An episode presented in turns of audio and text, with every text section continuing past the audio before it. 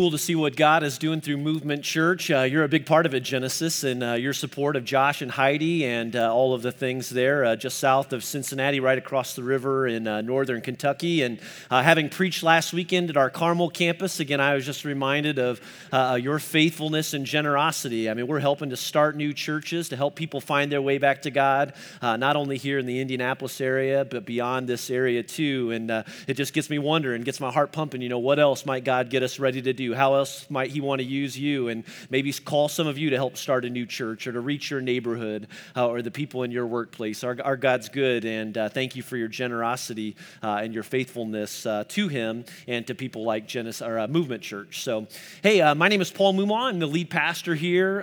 we are finishing up a series today. if you've got a Bible with you and you want to follow along, turn to John chapter 11. we've been looking at the miracles of Jesus recorded by John in the Gospel of John. Uh, there are some Bibles on the floor around you. Maybe you use uh, your uh, app, your Bible app on your smartphone. Maybe you brought your own Bible with you today. Uh, turn with us to, to John chapter 11, uh, if you would. Uh, Thomas Jefferson uh, was an American founding father and the principal author of the Declaration uh, of Independence, the third president of the United States, and uh, one of the more popular presidents uh, in, in, our nation's history. Uh, history indicates that he also had a profound appreciation for the teachings of Jesus Christ. Now, Jefferson was a child of a period of time commonly called the Enlightenment, and advocates for this particular time, this time called the Enlightenment, Enlightenment, people like John Locke, uh, promoted and encouraged a form of thinking that valued reason uh, and logic and individualism uh, above things like faith. Well, this certainly influenced Thomas Jefferson uh, in his faith uh, so much that back in 18, uh, excuse me, February of 1804, Jefferson went to work with a pair of scissors, creating an abridged version of the Bible minus all of the miracles. All right, he, he cut them all out. Jefferson was, a, again, a big fan of the ethics, the teachings of Jesus, but he didn't care for the supernatural effects that we often see in the Bible, so he removed them. He cut them out of the story. And even today, uh, the Jefferson Bible, as, it know, as it's known, includes the teachings of Jesus, but excludes things like the miracles, like uh, the virgin birth and the resurrection, and 34 distinct miracles Jesus performed in between. In the words of one historian, uh, if a moral lesson was embedded in a miracle, the lesson survived Jefferson's compilation, but the miracle did not. And so, as you can imagine, when Jefferson got to work on John's gospel, uh, and that's what we've been working through with this series, he kept his blades busy, if you would. All right, he kept his scissors uh, pretty busy. And because his faith, uh, at the time was incapable of believing in the miraculous. Uh, Jefferson's version of John's gospel uh, shows uh, in his version that the stone still stands in front of the tomb, that, that Jesus is still dead on the inside, that he died on the cross, but he never rose from the dead. And that's crazy. I mean, isn't it? I mean, isn't it crazy? Uh, it's hard to imagine to, you know, claim such a faith or to look to such a person, uh, but to deny uh, a miracle or the miraculous, something uh, like the resurrection. I mean, how can you take a, pe- a pair of scissors uh, to the most defining event in our faith? But do you know what? We do the same. Uh, we do the same at times. I've been guilty of doing the same. I mean, all of us, at one time or another, we doubt. Uh, we lose faith. We, we give up any or all hope at all that God uh, can perform a miracle in our lives. And so, uh, this whole series for us, and what we've been talking about with these miracles, uh, looking to these miracles, is how they give us an opportunity to zoom in, to see what Jesus uh, is like, to see what our, our God is like, to get a better picture of His love and His compassion and uh, what He is capable of doing. And the goal of the series has been for us to put all of our hope in God all right, to look to Him first and to not put our hope in miracles. But can I tell you something this morning, and even as we wrap up in this series, that uh, even as we, and as I hope and pray for you, that you put your hope in God uh, and not in miracles. We put our, fo- our, our, hope in Him, our faith in Him, we put our, all of our dependence in Him. I, I, I, guess what I want to say is I want you to know that it's okay to pray for a miracle. Uh, it, it is okay for you uh, to put your faith and hope in the Lord, and because of that, to pray uh, for a miracle in your life. I believe that God performed these miracles that we read about in Scripture, that He performed these miracles through Jesus, and that He still performs miracles today. And so please don't cut the possibility of a miracle out of your life uh, and out of your story. I mean, Mary didn't. We showed that in the very first week of this series. I mean, even when the host party ran out of wine, she knew where to turn. Uh, the nobleman, he didn't. I mean, we don't know what he knew and to what extent he knew of Jesus. All he knew is that his son was dying and that he had no other place to turn, and so he turned to Jesus. Uh, all the lame man ever knew was begging for help until the day he met Jesus. Uh, the 5,000 or 15,000 that showed up on this particular day, they weren't sure how they were going to eat, and the disciples didn't know how they were going to feed him or feed them, but Jesus did. And for those that stayed and remained, they got to see a miracle. And in John chapter 6, we see and we read how Jesus walked on water, and for a while, Peter did too. And uh, last week, uh, we saw Jesus do something that he had never done before. Uh, he healed a man who was born blind. And as God opened this man's eyes to see, what I'm praying for you today is that he will open up your eyes to see too uh, and that He will give you the faith to believe in Him, that He will increase your faith and your dependence and your trust uh, in Him uh, so that no matter what, uh, no matter what you're going through in your life today, your faith and your trust will be in Him as you believe that He can and He is able, and that He, as in so many other situations, He can work a miracle in your life too as you trust Him.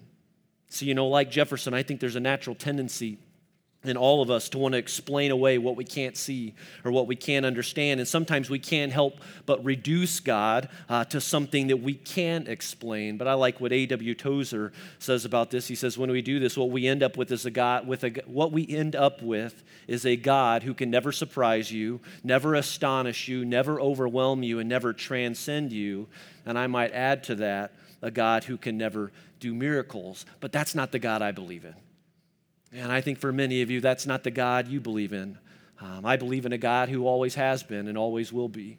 Um, I believe in a God who can do immeasurably more uh, than all we can ask or imagine uh, because of his power that is work within us. I, I believe in a God whose love is, uh, is so great that I cannot completely uh, comprehend it. He is the God who made the laws of nature and the one who can break uh, the laws of nature. He is the God who created the earth by his power and his word, and a God who is mysterious enough to keep us wondering whether it's an old earth, a new earth, or whatever have you uh, sort of earth. He is the God who can turn water into wine.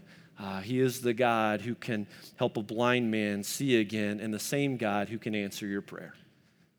Uh, he can answer your prayer. He loves to hear our prayers, and He loves to respond to our prayers. Uh, and He's a God that can answer your prayer uh, with a miracle. Uh, as you trust Him, as you keep on trusting Him, don't give up on God. Uh, keep trusting the Lord, keep turning to Him. Don't cut miracles out of your life. And, and maybe more importantly, don't cut God and His power and His abilities out of your life either. I want to look at one last miracle uh, with you this morning as we wrap up our Through the Lens series. Again, it's in John chapter 11, and uh, this is a miracle that's perfect for us on, a Palm Sunday. Uh, and what I want you to see in this miracle today uh, is a promise, a promise from God. A I, I can promise you uh, that the miracle and really the, the power of the story that we want to see today, uh, it's a miracle that God can work every time for anyone who puts their faith and their trust in Him. So, John chapter 11, starting in verse verse 1. Uh, this is a long story. I'm going to tell you right up front. We are going to breeze through it today. And so, if you're someone that loves every detail of every story, you're going to have to read it on your own. Uh, you should read it on your own. And so, I'm going to give you some highlights of the story because I believe and I want to get to uh, an opportunity that, that could uh, be the turning point uh, for some of you today. John chapter 11, uh, starting in verse 1. Here's what we read it says, Now a man named Lazarus was sick. Uh, he was from Bethany, the village of Mary, and her sister Martha. And then we get a footnote here where John notes that this Mary, uh, whose brother Lazarus now lay sick, was the same one who poured perfume on the Lord and wiped his feet with her hair. Verse 3, it says So the sisters sent word to Jesus, Lord, the one you love is sick. And then even on into verse 4, it says, When he heard this, Jesus said, This sickness will not end in death. No, it is for God's glory so that God's Son may be glorified through it. See, the reality here is that Lazarus was sick uh, and was going to die, and everyone believed that. Everyone, that is, except uh, for Jesus, you know, and And like for so many people here, I, I think uh, for you and I, we all hit uh, spots in our lives. We all hit these times in our lives when we think it's over. For some of you Kentucky fans, you thought it was over uh, last night, right? But, but for those faithful ones that hung in there, uh, you know, it turned out in your favor. But, uh, but on a more serious note, I mean, we all go through times and circumstances and, and we think it's over. I mean, maybe you were uh, dating someone and the relationship ended. And so for you right now, you just kind of sort of feel like it's over. Uh, or maybe uh, your marriage is suffering, or uh, because of what ha- has happened in your marriage, you, you, you just feel like uh, it's over. Maybe you made a mistake, and uh, because of the mistake you made, uh, things have changed, and you know that your life is never going to be the same again. And so maybe you're feeling like it's over. maybe you lost your job, or uh, your grades are suffering right now, and because of that, you're not, you don't know how you're going to make it through uh, to graduation, or, or a loved one has died, and, and so you kind of sort of feel like it's over. Maybe you're here this morning and you feel like it's over uh, for whatever that reason may be for you, but I want you to know today that it's not over. Uh, if you are here with us today and you are still breathing, it's not over for you. You may feel like there's no hope, but there is hope. What did Jesus say? Did you catch his response? His words were, This sickness will not end in death. Jesus didn't believe that it was over. Now, here's where I want to issue the spoiler alert because uh, if you're new uh, to this story, if you've never heard it before, I'm going to ruin it for you uh, in just a, a, matter of a couple words here. And if you were to read it for yourself, as you will see if you read this for yourself, Jesus is going to eventually return to Bethany and he's going to raise Lazarus from the dead. All right? That's the miraculous work that he is going to do on this day for Lazarus and, and for these people. And the scriptures tell us that by the time that Jesus gets to Bethany, uh, gets back there, that it had been four days that Lazarus had been dead for four days. And I just got to stop there and think, how about that for Lazarus? All right? I mean, what a week uh, for this guy. I mean, he, he's sick uh, and then he dies, all right? And, and he's dead for four days and then Jesus is going to bring him back to life. And there's just part of me that was wondering this past week. I mean, do you ever wonder what happened with Lazarus from there? I mean, we don't hear, we don't know uh, from scriptures what came uh, to be of Lazarus. And so we don't know for sure, but church tradition offers at least two explanations uh, of what happened for Lazarus after he came back from the dead. One, one tradition says that Lazarus and his sisters eventually made their way to the island of Cyprus, uh, where Lazarus eventually became became the first bishop uh, of Kition. The, the church of St. Lazarus is there, uh, and some believe that it's built over Lazarus's uh, tomb. Now, isn't that fun to think about? Uh, if you think about it this way, I mean, how many people can say they've got a second tomb? All right, Lazarus was the man with a second tomb. Uh, Lazarus could say that. But a second theory says that Lazarus and his sisters uh, eventually ended up in a place, uh, Marseille, France, where Lazarus uh, and his sisters were forced to hide in a tomb, that they were fleeing uh, persecution at the time, eventually captured. Lazarus was captured. They executed him by, by cutting off his head, and this was done the, during the persecution of Christians ordered by the uh, Roman Emperor Domitian. Honestly, we don't know for sure. Okay, again, these are just legends. Uh, these are two stories of what may have happened, but here's the point. Either way, Jesus gave Mary and Martha their brother back. Lazarus lived two lives. You could say that he was gifted with a second life. And you know what's true for you? The same can be true for you too just as Jesus did for Lazarus. I mean, what God did for Lazarus, he can do for you.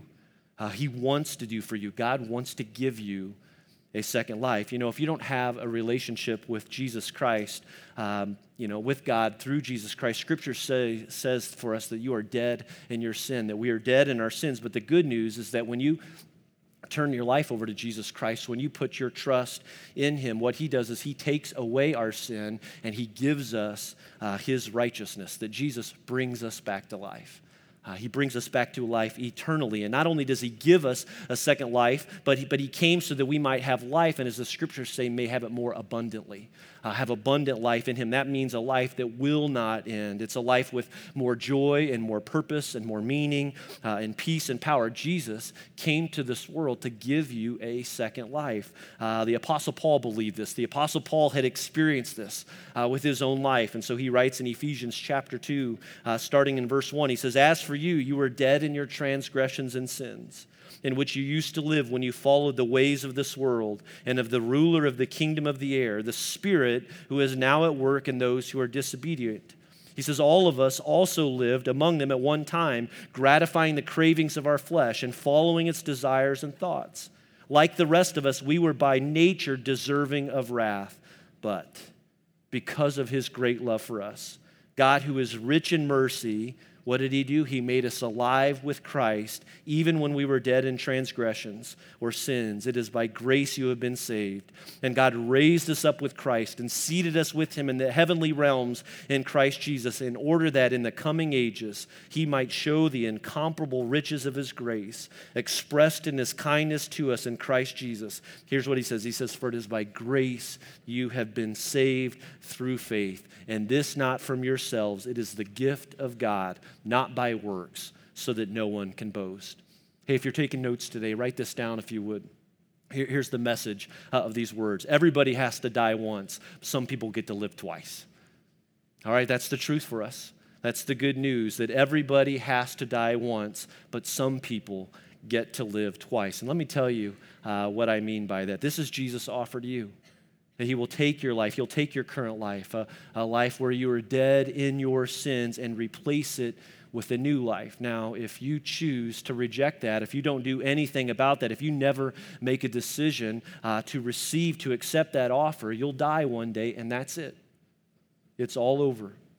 But if you accept His offer, if you choose to accept this offer for your life, his offer to trust Christ uh, and to follow Jesus and to die now, well, God, as we see in Paul's words here in Ephesians, will make you alive in Christ. And for some of you today, uh, this is so true and so powerful that even before you walk out of here today, you can be given a second life in Jesus Christ. That He will make you alive. God will make you alive in Jesus, and you will never again be the same person.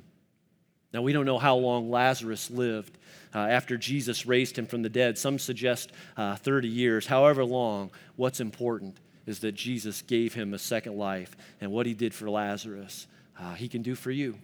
Uh, he can do that for you today, and you will never again uh, be the same. Now, let's go back to the story the one I've already spoiled for you. Uh, verse 17, if you would, if you skip over, uh, Jesus makes his way, and maybe as many as four to five days before he went to Bethany. But verse 17 says, On his arrival, Jesus found that Lazarus had already been in the tomb for four days. Now, we're not exactly sure why it took so long for Jesus to get there, why he delayed, but what I want you to hold on to is that sometimes things in life will go from bad to worse. Uh, they will go from bad to worse. And that's the case for Mary and Martha. I mean, they sent word to Jesus, and then they waited, and they waited, and they waited, and Jesus didn't come. And things went from bad to worse. Their brother died, and while we can't know for sure, I can't help but sometimes wonder if God maybe allows things to go from bad to worse so that He can reveal even more of His grace. Uh, more of his love, more of his power for us, more than any of these people would have known on this particular day. But uh, pick it up in verse 21 when Jesus does get there. Uh, we read, Lord, Martha said to Jesus, If you had been here, my brother would not have died. But then, verse 22, she says, But I know that even now God will give you whatever you ask. Now, I look at this and think, is Mar- Martha being a little passive aggressive? Is she being a little sassy uh, with Jesus in this moment? Maybe, maybe not, but all we know, all we can imagine is that she's hurting. Um, and you know that uh, because every one of us can relate in some way. I mean, I'm sure we've all been disappointed by God in one way or another and by his delay. I mean, sometimes I wonder.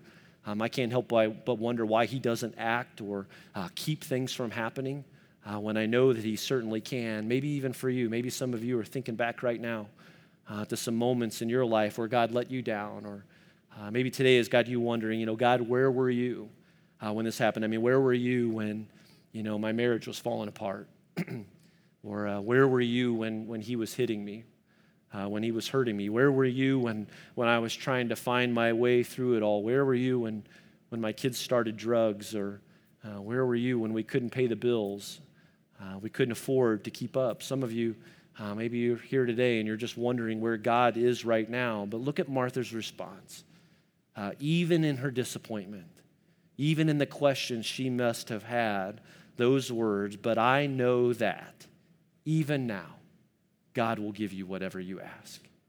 I mean, those two words, even now, even now, even in my pain and disappointment, even in my hurt, even in my frustration and confusion, she says, I know that even now, that God will give you whatever you ask. I mean, doesn't it look like Martha's still holding out hope?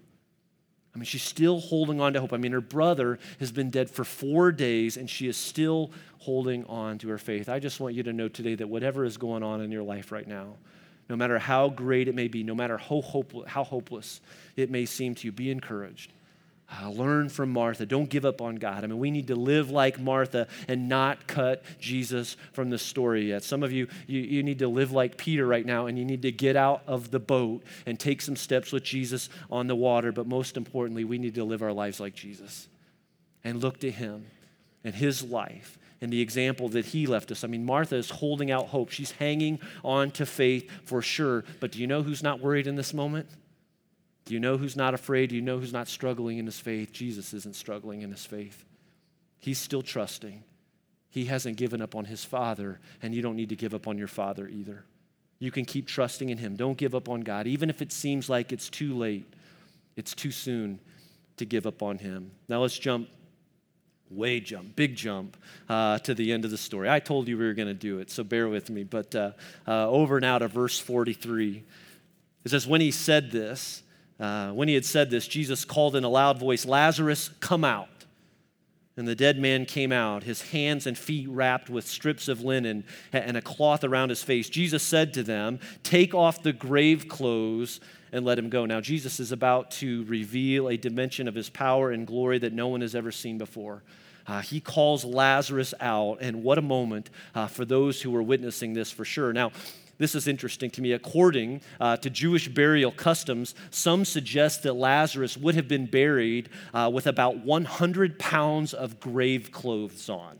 All right, this was a part of their custom uh, to wrap the body, and that uh, the claws would have equaled as much as 100 pounds uh, of grave claws. And so his head would have been wrapped as well too. And so that means that he's not able to see. Now, maybe this is just my warped imagination, uh, but isn't it terrifying uh, to think about somebody, you know, especially somebody who's going to look like a mummy uh, that's going to come walking out of this tomb? I mean, I'm sure Mary and Martha and Lazarus and the adults were loving it, but their kids probably had had nightmares for weeks, all right? I mean, just from this one event, all right, and what they're taking away from it. But seriously, how does Lazarus get out of the tomb? He's got 100 pounds of, of grave clothes on, and if you think about it, um, while this miracle foreshadows the resurrection of Jesus Christ, which we're going to celebrate here uh, next Sunday, it foreshadows your resurrection too and what God can do for you and what He did for Lazarus and what He's done for many of you here today that have already trusted Christ as your Savior or what He wants to do in you uh, as you trust Christ as your Savior today. See, here's the facts because of our sin, grave clothes like these want to weigh us down and they want to keep us from turning to Jesus. I mean, you've got things in your life right now. You've got regrets from your past that want to keep you and prevent you from coming to Jesus. Uh, the writer of Psalm 38, verse 4, says it like this He says, Because of your wrath, there is no health in my body, there is no soundness in my bones because of what? My sin. He says, My guilt has overwhelmed me like a burden too heavy to bear. Any of you experiencing a burden, a guilt in your life that is so, too much to bear? It's too great to bear. I mean, so often, I mean, isn't it true that our sin weighs us down and there is nothing we can do to remove that guilt? There is nothing that we can do to remove that shame on our own. I mean, that guilt and shame in and of itself will keep us from believing that God would want anything to do with us, that He could ever possibly forgive us. And so we can't help ourselves. I mean, there is nothing we can do to remove the burden of sin on our own, but there is someone who can. There is someone who can remove that guilt and that shame and that burden for us. Jesus can remove that. He can remove that from your life. He, will take that upon himself and give you his righteousness instead. Jesus can remove uh, the weight of your sin. He can do that for you starting today. He is the one who calls us from the grave and he offers us a second life, a life with him that lasts forever. And you know what? That's where some of you are today. Uh, I believe that's where some of you are right now. And maybe that's why you're here today. And maybe why God has you here today is to hear this truth, is to hear God calling you from the dead and his desire and his ability to make you alive. Uh, in Jesus Christ, who Jesus called Lazarus from the tomb, and what he wants to do is to call some of you out of your tomb today. Uh, to invite you to leave your sin and to leave your old life behind uh, and to discover his forgiveness and to discover the abundant life that he offers uh, for you. Here's Jesus' response uh, to these friends um, and the power of this moment. If we back up some verses in John 11 25, maybe you've heard these words before. Jesus said to her, his response to his sister, uh, to, to Lazarus' sisters and to these friends, he said to them, He says, I am the resurrection and the life. And then the promise that the one who believes in me will live even though they die. And whoever lives by believing in me will never die. And then Jesus asked this powerful yet very simple question. He asked them, Do you believe this? Do you believe this truth? He asked Martha, Do you believe this? Martha, do you believe it? And what was Martha's reply? She replied, Yes. Yes, Lord, I believe. Yes, Lord. Even before you raised my brother from the dead, I believe. I am trusting. I am putting all of my faith in you. Friends, the same is true for you today. One little yes can change your life forever. One little yes, and Jesus can perform uh, a great, powerful miracle in your life. One little yes uh, can change your life for all eternity. I wonder how many of you are ready to trust Him today. You've never trusted Him before with your life. Today can be the day for you where you say yes to Jesus and emerge from uh, the depths of your sin uh, and regret and shame, maybe, into the hope and to the new life that Jesus Christ wants to offer you today. Will you bow your heads with me? And uh, maybe you're ready to do that today. Uh, maybe you're ready to trust Jesus Christ as your Lord and Savior and to accept His gift of life here today in this moment. You can do that right now as we pray. We pray, Father, we thank you uh, for your, your unending love for us. We thank you for Jesus Christ, our Savior. And uh, Lord, we confess today uh, that we need you. And I just want to invite uh, those of you that are here right now, and maybe you've never trusted Christ as your Savior before, and you're ready to do that. You're ready to respond to, your, to, to His love. Uh, to pray these words with me wherever you are. You can pray them silently, you can pray them out loud. Just pray, Lord, I confess today that I am dead in my sins and that I need a Savior. God, would you forgive me of my sins? I pray that you would take what is dead in me and bring it back to life. Father, I am choosing to trust you. I am surrendering my life so that I can live for you starting today. Father, we thank you. We thank you right now for those that are praying and receiving and trusting and hoping. And Father, I pray that you would touch them in such a powerful way today that there would be no doubt. Uh, no doubt. And that we can celebrate together new life in Christ uh, through your Son and uh, the hope that you have given us in Jesus Christ. Father, um, I also believe that there are Christians here today uh, that are living as if they were dead and have maybe uh, forgotten the power of your salvation for their life. Maybe uh, there are some circumstances, maybe there are some regrets right now uh, that they've experienced. Lord, would you use this moment? Uh, would you speak into their lives today and remind them that they're alive in Jesus? Friends, you are, if you've trusted Jesus Christ as your Savior, you are alive in Jesus Christ, and no one's going to take that away from you. I pray that you'll come to life today knowing that the power of Jesus for you, the power of salvation for you, God's presence in your life.